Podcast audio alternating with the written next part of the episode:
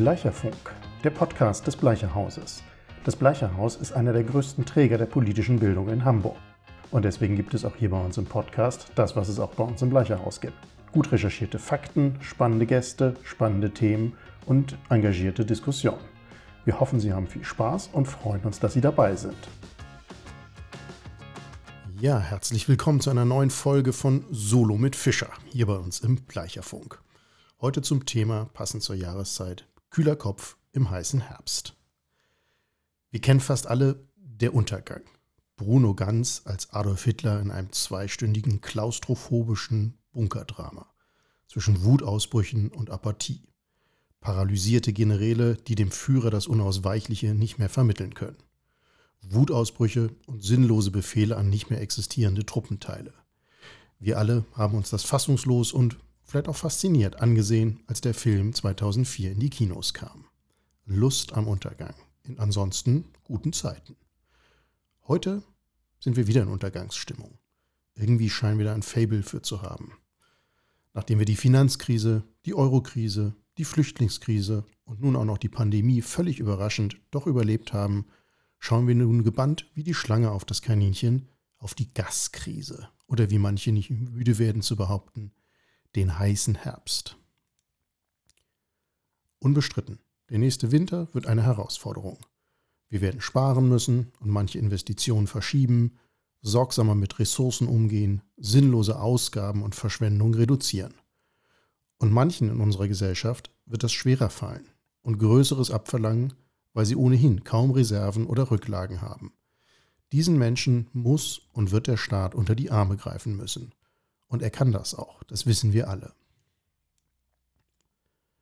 Und trotzdem wittern nun alle wieder Morgenluft, die in den vergangenen Krisen mit Verschwörungsmythen, Eskalationen und Populismus bis hin zum Gewaltaufruf nicht landen konnten. Alle, die Corona nutzten, um kriegsähnliche Zustände herbeizureden, vom Ende der Freiheit und der Demokratie schwadronierten, weil sie eine Maske tragen sollten oder ihnen die Impfung empfohlen wurde. Alle diese Menschen haben nur ein neues Hobby gefunden. Masken und Impfungen sind nun egal. Jetzt geht es gegen Inflationswahnsinn und Heizkostenexplosion. Oder eben kurz den nächsten Untergang. Sie merken es selbst. Es geht nicht mehr um Themen. Es ging auch nie um Themen.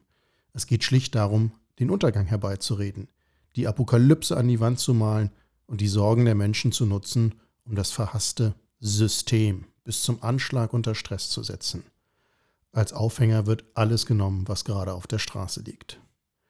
Es gibt Menschen, Bewegungen und leider auch Parteien, denen der Kampf gegen dieses System wichtiger ist als jedes Argument, die für Untergangsszenarien keine Lüge auslassen und die eine diabolische Freude daran haben, unsere Gesellschaft zu destabilisieren und unter Beschuss zu nehmen. Verstehen Sie mich nicht falsch, wir müssen uns streiten. Über Corona und die Freiheit, über Russland, Sanktionen und die Unterstützung der Ukraine. Über falsch und richtig, sinnvoll und sinnlos, geeignet oder ungeeignet. Und natürlich brauchen wir auch Leute, die unbequeme Fragen stellen, wenn alle in die gleiche Richtung zu laufen scheinen. Die nach Freiheit fragen, wenn alle in den Lockdown sollen. Die den Frieden suchen, wenn alle vom Kriege reden. Das ist der Kernbestand unserer Demokratie, für die wir hier im Bleicherhaus jeden Tag arbeiten. Die bürgerliche Freiheit muss bewahrt und benutzt werden, sonst verschwindet sie. Zur Freiheit gehört aber auch, sich guten Argumenten zu beugen. Echte Freiheit ist eben nicht nur die Freiheit gegen etwas, sondern vor allem auch für etwas. Aus übergeordneten Gründen eine Last zu schultern, ist eben eine freie Entscheidung. Wir haben Lockdown und Masken geschultert, weil wir das in der überwiegenden Mehrheit für sinnvoll hielten. Wir haben uns anfangs ums Impfen bemüht und wurden skeptischer, als aus Delta Omikron wurde. Wir haben sofort gespürt, dass der russische Überfall auf die Ukraine nicht mehr einer der entfernten lokalen Konflikte ist, die uns nichts angehen. Wir haben verstanden, dass Russland die Freiheit an sich angreift. Erst die im eigenen Land, nun die bei den Nachbarn und irgendwann vielleicht auch bei uns. Nicht aus strategischen Gründen, nicht aus sicherheitspolitischen Gründen, sondern weil eine freie, demokratische und vor allem erfolgreiche Ukraine das gesamte postsowjetische System in Russland in Frage stellt. Wir alle haben die Kreml-Parolen von Nazis in Kiew durchschaut, das Märchen von der russischen Erde, auch weil wir nicht daran glauben, dass Dissidenten zufällig erschossen werden oder eben unglücklich mit Gift in Verbindung kommen. Zu unverfroren hat Putin sein Land in eine Diktatur verwandelt. Journalisten aus und Medien gleichgeschaltet. Und deswegen haben wir am Morgen des 24. Februar verstanden, dass wir es mit einer Zeitenwende zu tun haben. Dass wir nun endgültig nicht mehr wegsehen können, dass Russland vor nichts zurückschreckt. Dass wir nun Lasten schultern müssen, um uns die Freiheit zu erhalten. Diese Lasten machen uns Sorgen, weil wir sie nicht absehen können. Wir können aber auch nicht wegschauen. In einer solidarischen Gesellschaft, die wie bei allen Ungleichheiten ja doch immer noch sind, landen Belastungen am Ende auch bei allen. Und genau diese Sorgen werden von links und rechts außen genüsslich verstärkt. Nicht, weil ihnen unsere Gasrechnung am Herzen läge, sondern weil sie nun nach Corona wieder die Chance sehen, unser System zum Einsturz zu bringen. Die Linke erhofft sich neues Feuer für den Feldzug gegen Kapitalismus und Globalisierung. Und die Rechte sieht ihre Chance, endgültig mit der Lügenpresse, dem Liberalismus und gleich der Demokratie mit aufzuräumen. Ausgerechnet Sarah Wagenknecht und Tino Kruppalla tuten im Deutschen Bundestag einmütig ins gleiche Horn, dass man nun doch endlich die Sanktionen gegen Russland beenden müsse, damit wir alle wieder warm und trocken durch den Winter kommen. Die Linke, der keine Minderheit so unbedeutend oder klein ist, um sie nicht sofort als Opfergruppe zu identifizieren, übersieht geflissentlich 45 Millionen Ukrainerinnen und Ukrainer, denen Putin die Freiheit abspricht übrigens auch allen Minderheiten und unabhängigen Journalisten im eigenen Land. Und die AfD, die doch eigentlich alle Patrioten in den eigenen Reihen vereinen möchte, stellt offen Deutschlands Sicherheit und Souveränität zur Disposition, indem sie den Kotau vor einem gewalttätigen Russland predigt. Logisch ist das beides nicht. Aber um Logik geht es im Populismus nicht. Es geht darum, die Sorgen und Ängste der Menschen zu befeuern. Und wenn man keine politische Verantwortung hat, geht es noch viel einfacher. Einfach nichts auslassen, was die Menschen gerade ärgert oder sorgt. Schuldige benennen, auch wenn man dabei Henne und Ei vertauscht. Gefühle verstärken, Wut in die richtigen Kanäle lenken und komplizierte Abwägungen auf ein simples Wir oder die reduzieren.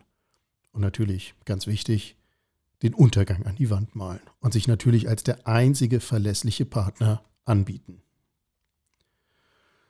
Verstehen Sie mich nicht falsch. Auch ich mache mir Sorgen um meine nächste Gasrechnung. Auch ich mache mir Sorgen um einen eskalierenden Konflikt an der Ostgrenze der NATO. Auch ich habe Zweifel, ob alle Schritte der Regierung richtig sind und würde an vielen Stellen anders agieren. Aber ich weiß, dass Sorgen, Unsicherheiten und Zweifel zu einer offenen Gesellschaft in bewegten Zeiten dazugehören. Zur Freiheit gehört, sich zu positionieren, Meinung zu formulieren und Widerstand auszuhalten.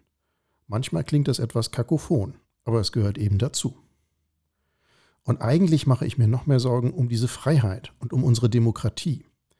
Ich mache mir Sorgen, dass die Prediger des Untergangs ihr und mein Herz erreichen könnten, dass sie in schwierigen Zeiten einen Keil zwischen uns alle treiben, so dass wir uns nur noch lärmend und schreiend begegnen können und keine politische Basis mehr haben, auf der wir unsere Differenzen austragen. Ich möchte keinen Mob auf den Stufen des Reichstags sehen, egal unter welcher Fahne. Denn wenn wir unsere Demokratie schleifen, schleifen wir auch die Freiheit.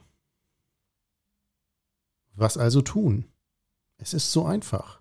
Lassen wir uns nicht in einen heißen Herbst quatschen, sondern bewahren kühlen Kopf. Die Bemühungen der AfD, die steigenden Preise eiskalt zur Entfachung des Volkszorns zu nutzen, sind bereits deutlich in den sozialen Medien erkennbar. Auf der Linken gießt Sarah Wagenknecht eifrig Öl ins gleiche Feuer. Wer im Sommer schon den heißen Herbst ausruft, der macht klar, dass es ihm nur noch um die gezielte Eskalation geht. Man könnte auch vor der Wahl sagen, dass man nur bei Wahlfälschung als Verlierer vom Platz gehen kann. Aber das macht ja niemand, oder? Es ist an uns, diese Brandstiftung als das zu benennen, was sie ist. Brandstiftung. Da möchte niemand löschen, auch wenn er oder sie es lautstark behauptet oder vielleicht sogar selber glaubt. Überlassen wir die Lust am Untergang den Extremisten, sorgen wir dafür, dass wir auch nach diesem Winter eine stabile und solidarische Gesellschaft sind und dass sich der heiße Herbst in die Reihe der erfolglosen Versuche einsortiert, unser Land in Brand zu stecken. In der Krise zeigt sich der Charakter. Zeigen wir Helmut Schmidt, wie recht er hatte. Ich wünsche Ihnen und uns allen einen schönen Herbst. Ihr Matthias Fischer.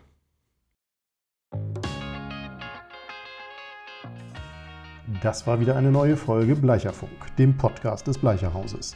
Wenn Sie wissen wollen, was wir sonst noch alles treiben, dann besuchen Sie uns im Netz www.bleicherhaus.de. Dort finden Sie unsere Veranstaltungen und sonstigen Angebote. Wir freuen uns auf Sie.